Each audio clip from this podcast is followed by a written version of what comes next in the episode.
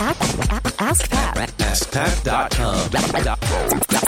Dot com. Ask Pat. Hey, what's up, everybody? Pat Flynn here, and welcome to episode 949 of Ask Pat. Thank you so much for joining me today. As always, I'm here to help you by answering your online business questions five days a week. We have a great question today from Darcy, but before we get to her question, I do want to thank today's sponsor, which is Design Crowd. So if you're stuck on ideas on how to design your logo, your website, or business cards, or whatever, uh, connect with the creative minds over at Design Crowd because there's over a half million of them, a half million designers worldwide that can help you. Whether you're a dentist or an accountant or photographer, doesn't matter what you are or what you need. You can get the perfect uh, custom design every time or your money back. Check out designcrowd.com forward slash ask Pat to learn more and download your free guide to crowdsourcing great logos, graphics, and websites for your business. And get $100 off your next design when you enter the promo code AskPat. All right, now here's today's question from Darcy. Hey Pat, this is Darcy Eikenberg at redcaperevolution.com, where we help successful professionals become heroes in their life at work. I have a question to you about your email reporting rituals. I'm using ConvertKit, and it's great that ConvertKit gives me the reports for each email, but it doesn't do as good of a job of rolling up all those emails into a bigger report.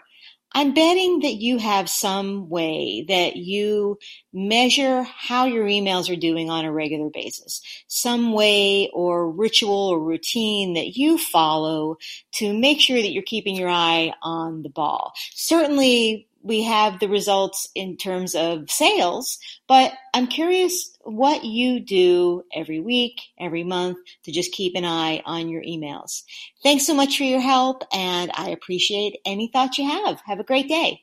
Hey, Darcy, what's up? Thank you so much for the question. I'm glad to see you're using ConvertKit. ConvertKit is an amazing tool. A lot of you know I'm a compensated advisor and affiliate for the tool. It's amazing. And they do give you some great reports per email that you send out, which is fantastic. However, like you said, uh, they don't, and actually, most other email providers don't give you sort of the overall uh, sort of uh, data, and that's because it's it's it's it's kind of hard to determine how useful that might be.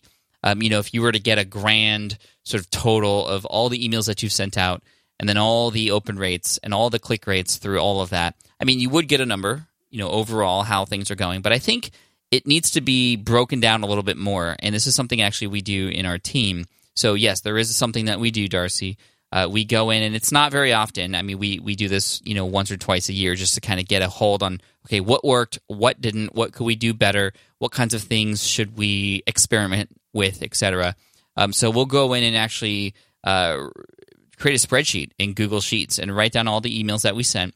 That way, we can uh, all the all the titles of or the subject lines of each of them, so we can see we, put down all the data that we we've collected uh, related to that, and then we can start to begin to make patterns and use the spread the power of a spreadsheet to begin to categorize them. So, marketing emails, how do they do? Uh, emails, you know, we we begin to create different categories for each of those emails. So, what kind of email was it? Um, what was the feature item in there? How many links were in there? All those kinds of things. Now, we don't get too granular with it. I mean, you could, uh, but it could also drive you crazy. I think it's really important just to get a kind of top down view of everything, just to kind of see what's working. What's been really helpful are the um, the the lists for each of the sequences. And this is actually something that ConvertKit will give you if you go into your sequences and you can get a report on all the individual emails, but you can see them all side by side. You can get an idea of, for example, which emails are getting opened more and then you might be able to determine why. What did you say in the subject line? Or which ones have higher click through rates? Why? How did you lead into that link? You know, all those kinds of things. And if you have a sequence and you notice that your open rates are great except for that one email, well, that one email is the one that you have to address. Oftentimes, you'll see that one email that just doesn't do very well, and then all the emails after that sort of don't do as well as all the ones before it. And it's because that one email made such a big difference, or people read that and they're like, oh, maybe I don't need to be here anymore. So you can really determine a lot of what you can do uh, on a on a on a very consistent basis by continually looking into those kinds of reports and sequences. Um, now with the new automation flow, it's going to be a lot easier to kind of see those things too. Um, but yeah, we we don't get too crazy with it, Darcy. I mean, we try to determine okay which kinds of emails and you know for broadcasts specifically because sequences are kind of already taken care of. So we, we basically take the format of what we see in ConvertKit related to the sequences, and we kind of create broadcasts. Uh, we, we create a broadcast spreadsheet to mark the same things basically, and then we kind of determine okay, what kinds of broadcasts are we sending? So book club emails, uh, digest emails. One's about sort of when I'm doing something that's related to an event, uh, you know, all those kinds of things. We start to see some patterns and start to see okay who's interested in what and you know which ones are working. Um, and it doesn't give us a, a, a, ton of information, nothing sort of revolutionary, but also uh, it, it's just nice to know because there might be something that can be very noticeable there if you do that too, Darcy. So I would recommend creating a spreadsheet for yourself just to kind of have a history of all the emails you sent and what those numbers are so you can play around with them and begin to categorize them if you can so you can know which ones sort of make sense for you and your audience. So yeah, that, that's that's how we do it beyond ConvertKit. But for me, ConvertKit gives us what I need, uh, and it's the conversion rates, the open rates, and also obviously, like you said, the sales. That's something that can give you an overall sense of how things are working too. So, Darcy, I hope that helps a little bit, and uh, I want to wish you the best of luck. So, thank you so much. I want to send you an Ask Pat t-shirt also for having your question featured here on the show.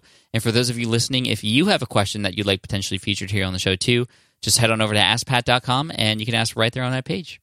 Thanks so much. I appreciate you. And uh, I have a quote for you, as always, to finish off today. And this is from Marie de Beausacq. Of all the feats of skill, the most difficult is that of being honest.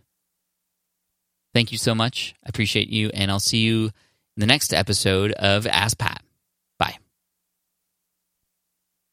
Oh, and by the way, if you're keeping up on the clues, there's another one coming in the next episode, so look out for it. If you don't know what I'm talking about, uh, listen to episode 900. You'll get caught up. Thanks.